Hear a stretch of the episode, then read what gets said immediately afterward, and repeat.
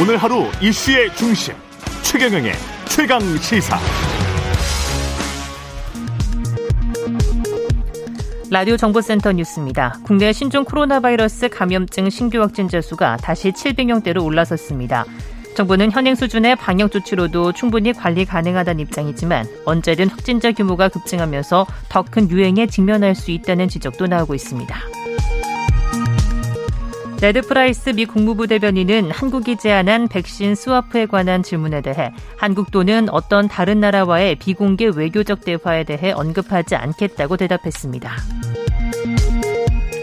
문재인 대통령이 오늘 미국이 주최하는 화상 기후 정상회의에 참석합니다. 조 바이든 미 대통령의 초청에 따른 것으로 문 대통령과 바이든 대통령의 화상 만남은 처음입니다. 더불어민주당 윤호중 비대위원장 겸 원내대표는 오늘 오전 국회에서 국민의힘 주호영 대표 권한대행 겸 원내대표를 예방하고 첫 면담을 갖습니다. 손흥민이 페널티킥으로 잉글랜드 프리미어리그 자신의 한 시즌 최다골인 15호 골을 기록하며 토트넘 호스퍼의 승리를 안겼습니다. 일본 정부가 신종 코로나 바이러스 감염증이 급격히 확산하고 있는 도쿄 등 4개 광역 지역에 다시 긴급 사태를 선포합니다. 지금까지 라디오 정보센터 뉴스 아나운서 장수연이었습니다. 여러분은 지금 KBS 1라디오 최경영의 최강 시사와 함께하고 계십니다. 네, 대선 출마 뜻을 굳힌 민주당 박용진 의원이 책 출간과 함께 여러 예민한 화두 들고 나왔습니다. 모병제와 남녀 평등 군 복무제 도입하자 당장 화제가 된 병역제도 개편 문제부터 선거제도 개헌, 교육 문제까지 대통령 뭐 후보 되실 분이니까 다양한 분야에서의 개혁을 주문하고 있는데요. 민주당 박용진 의원 나와 계십니다. 안녕하십니까? 네, 안녕하세요. 예. 박용진의 정치혁명 이게 책 이름인데요. 예. 정치혁명, 정치혁명을 해야 되는 겁니까? 일단 정치를 뜯어 고쳐야 되겠더라고요. 정치를 뜯어 고쳐야 된다. 우리 국민들이 예. 정치에 대한 불신이 크니까 예. 그 정치인들과 정치권에서 하는 얘기들은 다 불신하고 계셔서 예. 격렬하게 뜯어 고치고 싶어 하는 분야가 일단 정치. 그래서 정치권에 대한 혁명 플러스 예. 그 정치의 힘으로 세상을 바꿔야 된다고 하는 뜻입니다. 구체적으로 뭘 가장 뜯어 고쳐야 될까요? 많은 부분들이 있는데요. 예. 우리 정치가 지금 보면 단타매매 정치예요. 어? 매일매일 아침. 단타매매 정치. 네. 아, 적확한 비운 것 같습니다. 아침 예. 뉴스 먹기 위해서 뭐 상대를 예. 조롱하고 비하하고 가장 재밌는 표현을 쓰려고 엄청 애를 쓰죠. 각 당의 지도부 회의나 이런 데서부터. 정치도 그렇고 언론도 그렇고. 제가 보기에도 네. 그게 가장 큰 문제인 것 같습니다. 네, 한짜리 예. 뉴스, 예. 단타매매. 근데 실제로 그러는 사이에 인구 감소라고 하는 거대한 재난 상황이 지금 이미 닥쳐왔고요. 음. 그리고 그거에 따라서 국민연금이 2057년이면 고갈된다라고 하는 무시무시한 예고가 이미 도착해 와, 되어 있고요. 네.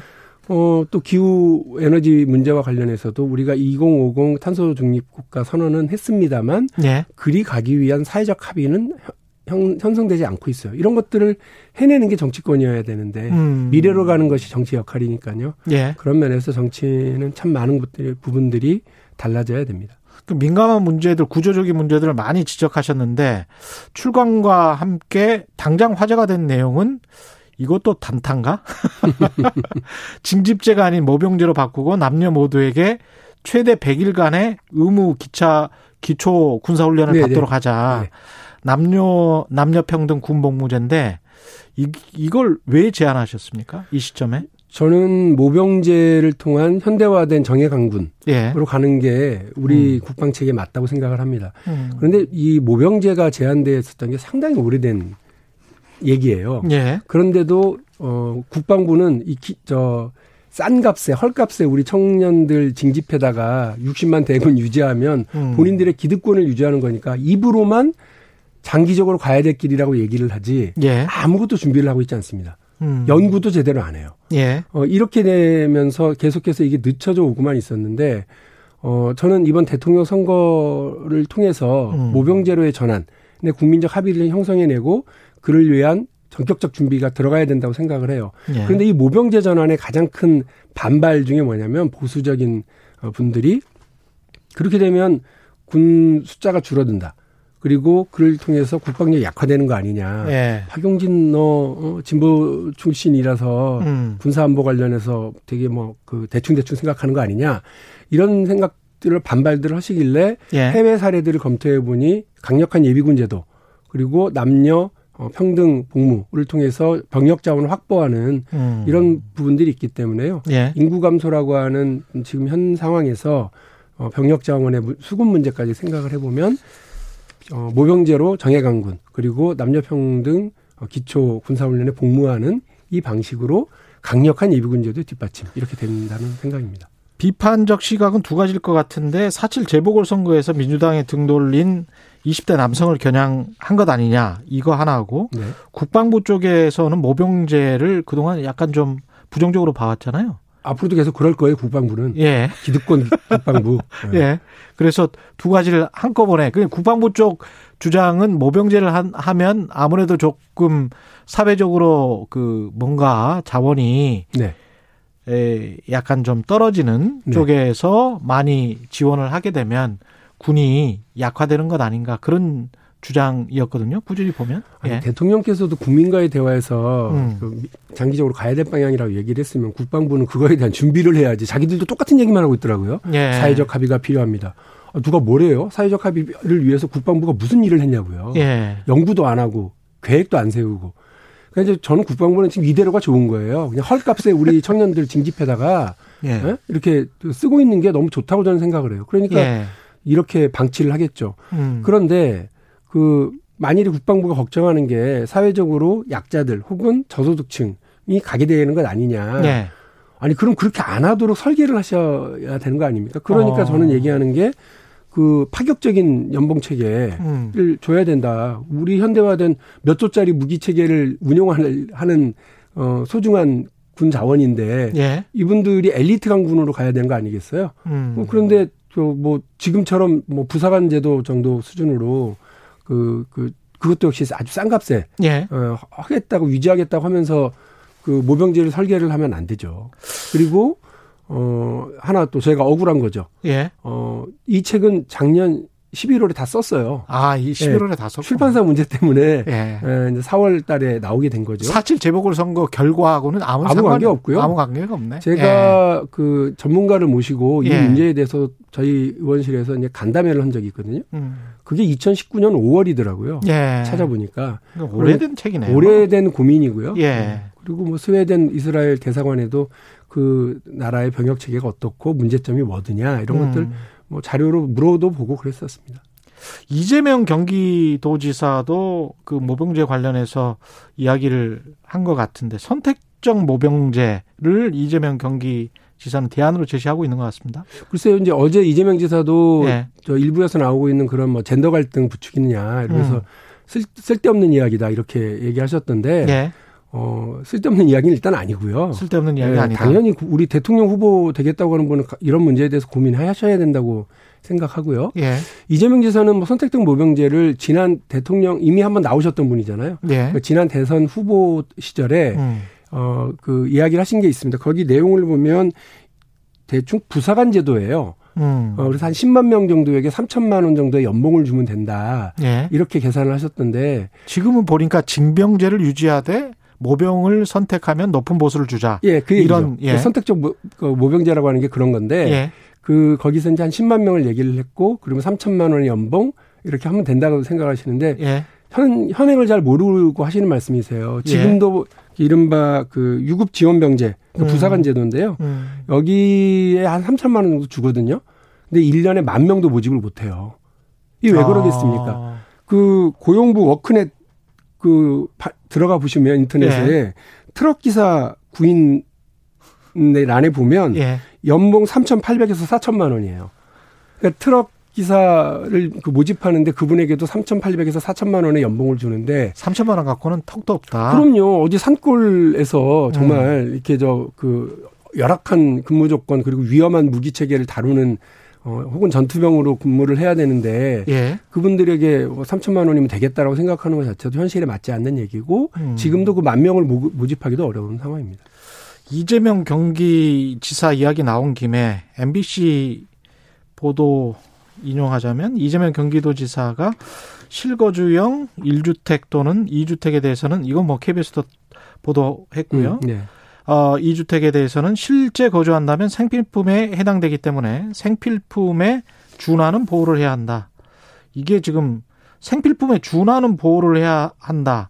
그러니까 종합부동산세를 실거주형 1주택 또는 2주택에 대해서는 완화해 주자. 이렇게 지금 예. 해석될 수밖에 없을 것 같습니다. 깜짝 놀랐습니다. 이거는 무슨 말일까요? 아니, 그러니까 지금 예. 그 우리 민주당 안에서도 여러분이 뭐 이런 비슷한 얘기들을 좀 하시면서 종부세 완화하자 이런 방향으로 좀 가고 있거든요. 일부 의원들이 그런 이야기 하시죠. 근데 저는 예. 두 가지 지적을 하고 싶은데요. 이재명 예. 지사와 그런 비슷한 의견 얘기하시는 분들한테 첫 번째로 정책의 일관성의 문제예요. 지금 계속해서 이 종부세를 강화시켜 왔고 음. 또 어, 특히나 다주택자들에 대한 세부담을 더 강화하는 방식으로 하다가 예. 갑자기 생필품이라뇨. 그, 그 정부와 청와대는 2급 이상 다주택 공무원을 그 거주용 외에는 처분해라라고 강력하게 예. 권고를 했는데 이재명 지사는 사실 한 발 더 나갔거든요. 음. 경기도에서 부동산 투기로 돈 버는 일 없도록 하겠다 이렇게 강력하게 얘기하면서 그 경기도 공무원 다주택자 4급 이상 예. 인사 불이익 조치까지 이렇게 얘기해서 하고 강행했잖아요. 그랬었죠. 예, 그래서 더 강력하게 얘기해 놓고 이제 와서 이게 생필품이다? 라고 얘기를 하면 국민들이 아, 대통령 후보 되시는 분이 이렇게 그 정책의 일관성이 없어서 어떻게 하느냐 걱정을 할 거고 음. 두 번째로는 부동산 정책에 대한 수정이 왜 부자 감세로 가요? 저 이것도 동의하기가 어려워요. 예. 그 특히나 그 뭐 저 기본소득을 위해서 뭐 국토 보유세, 탄소세, 디지털세 이렇게 온갖 증세를 얘기하셨던 이재명 지사가 예. 왜 부동산과 관련해서 갑자기 부자 감세 방향으로 방향을 잡는지 이주택자가 실, 실 거주인지 아닌지는 무슨 수로 알아내실지는 모르겠지만 예. 이거는 바로 직전에까지 얘기하셨던 경기도의 4급 이상 공무원들 이, 이 주택자들 음. 어 이렇게 그 인사 불이익 조치까지 경고해 가면서 다 팔아라 했던 거하고는 완전히 거꾸로 가는 일이라 예. 정책의 일관성의 문제에서도 부자 감세라고 하는 방향에서도 저는 동의하기가 어렵습니다. 예. 그 모병제 관련해서 청취자 질문이 와 있습니다. 네. 청취자 9993님이 해외 사례랑 해외 사례랑 비교하지만 우리나라처럼 아, 분단 국가의 전쟁이 끝나지 않는 나라가 있을까요? 통일된 다음에 해야 하는 거 아닌가 이런 이야기 하셨는데. 어, 저는 예. 오히려 효율적이고 강력한 군사 체계를 유지하기 위해서 모병제로 가자는 말씀 이고요. 아, 효율적이고 예. 강력한 군사 체계를 위해서. 예. 예. 그래서 우리 흔히 저 엘리트 체육 하고 그 국민생활체육 얘기하잖아요. 예, 예. 그 국민생활체육이 강력해야 엘리트 체육도 강력하고 올림픽 나가서 금메달도 딴다. 예. 근데 그러기 위해서 그 남녀 평등 복무제를 기반으로 한 강력한 예비군 제도를 음. 두자고 제가 말씀을 드리는 거고요. 예. 유사시에는 뭐 천만 명, 이천만 명까지 그 군인이 늘어날 수 있는 나라로 예. 강력하게 주변 국가들에게 경고를 일단 줘야 된다고 생각을 해요. 우리가 예. 통일이 되더라도 예. 마찬가지인 게 예. 대한민국이 현재 군사 대국 서열 4위인가 5위인가 그래요. 음. 근데 원투 쓰리가 다 우리 주변에 있어요. 예. 그러니까 그렇죠. 우리 긴장을 늦출 수 없고요. 예. 어뭐 이렇게 자기 방어 능력, 자주 국방 능력은 뭐 당연히 기반으로 하고 해야 된다고 생각하기 때문에 모병제 플러스 강력한 예비군 제도가 필요하다고 저는 봅니다. 이재명 지사 비판을 오늘 오셔가지고 많이 했는데 그렇다고 해서 그 주류 세력이라고 할 수 있는 그 이른바 친문 과도 과히 친하지는 않으신 것 같고. 어, 그게, 그게 무슨 상관입니까? 아니, 그러니까 대통령 후보로 나오시는 분이 네, 네. 어떤 개파랄지 주변 이제 의원들이랑 좀 친해서 네. 뭔가 이렇게 뭐라 뭐라고 해야 될까요? 그쪽에서 또 응원도 해주고 네. 손도 잡고 예. 그래야 좀 원활하게 잘 되지 않을까 그런 생각이 드는데 우리 저 최경영 기자께서도 예. 어, 박용진 저 외톨이 아니냐 이런 걱정을 하시는 것 같은데 그런 그런 질문이에요. 그런 질문이에요 아, 지금.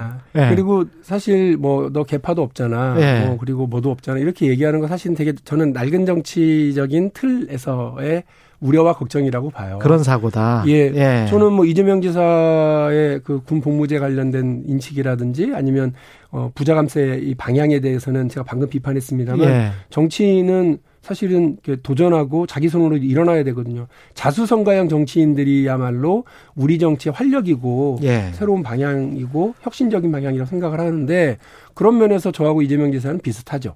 예. 예. 그리고 자기 생각 분명하고 또 그 부분에 대해서 주변 동료 의원들을 규합하기도 하고 또 함께 하기도 하고 음. 이렇게 하는 거죠.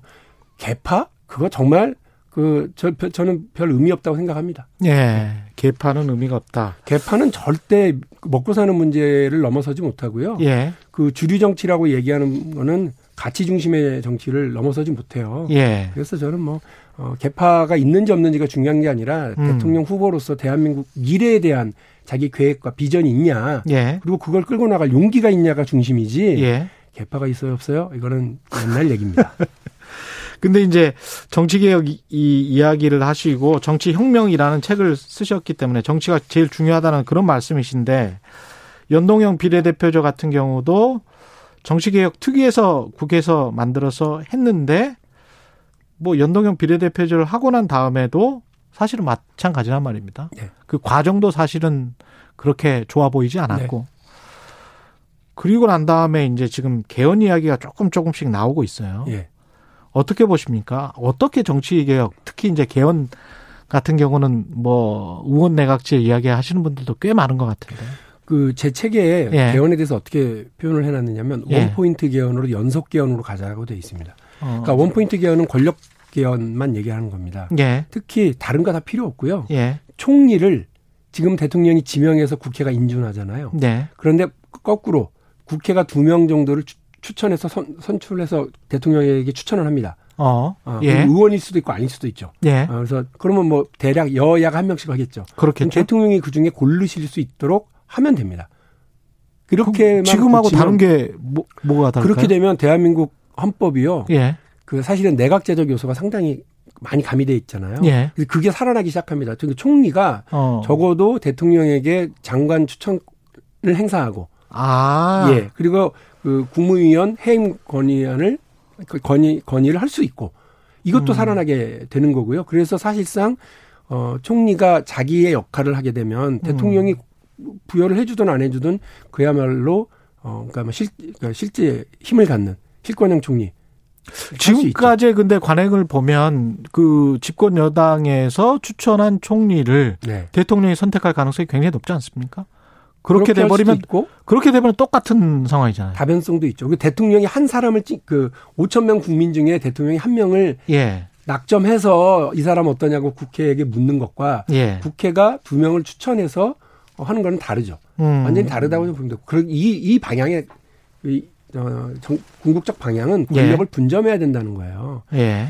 청와대 정부라고 하는 비판 있잖아요. 청와대가 음. 다 쥐고 간다고. 제가 볼 때는 청와대 정부도 아니고 지, 사실은 그 캠프 정부입니다. 캠프 정부. 예, 이게 이 문제라는 거예요. 예. 그래서 어그 어떤 뭐 민주당 정부로 가겠다라고 했었지만 사실 민주당 정부가 되지 못하고 있어서 권력이 오히려 모이는 거고요. 음. 국회가 적절한 견제와 어떤 권한을 갖지 못하니까 다 청와대로 권력이 몰리는데 대한민국은 지금 그 청와대가 끌 청와대 뭐 한 4, 500명 정도의 예. 관료들이 끌고 나갈 수 있는 어공이든 늘공이든 예. 이분들이 끌고 나갈 수 있는 수준의 나라가 아니에요. 음. 엄청나게 큰 나라고 그렇죠. 그래서 예. 책임을 각각이 분명하게 좀 하고 나눌 수 있, 도록 하고 예. 나라를 끌고 가고 합의를 중심으로 끌고 가는 것이 좀 맞다고 봅니다.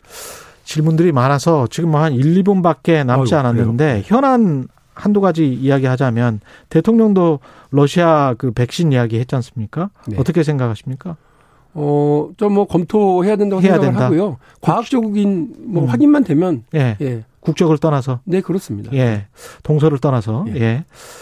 야권에서 이제 그 박근혜 이명박 전 대통령 사면론 나오고 있는데 예. 예. 이 논의는 어떻게 생각하세요? 사면론의 전제가 너무 재밌던데요. 예. 어제 어젠가 그젠가 그 서병수 의원 서병수 의원이 예. 탄핵이 잘못됐다고 딱 얘기하시더라고요. 이분은 뭐 헌재의 아. 판단도 무시하시는 거고 국회 네. 판단도 무시하시는 거고 국민적 여론도 다 무시하고 재판부의 결정도 무시한다는 얘기인데 그렇죠. 이러면 안 돼요. 음. 죄가 있으나 국민적 합의를 통해서 용서를 구하고 어, 국민적 화합을 위해서 가, 합시다라고 제안하는 것이 아니라 음, 그렇죠. 죄도 없는데 잡아가 두다니 이렇게 얘기를 하시면 그렇죠. 무슨 논의가 되겠습니까? 예. 답답합니다. 예. 알겠습니다. 더 자세한 이야기는 이슈 오도독에서 좀 더 하도록 하고요. 더 예. 자세한 얘기는 제 책에도 잘 나와 있습니다. 예. 꼭 읽어봐 주시고 예. 박용진의 대한민국에 대한 미래 예. 비전 이런 걸 좀 지켜봐 주시면 고맙겠습니다. 예, 서로 홍보하고 있습니다. 예, 말씀 감사하고요. 더불어민주당 박용진 의원이었습니다. 고맙습니다. 감사합니다. 예.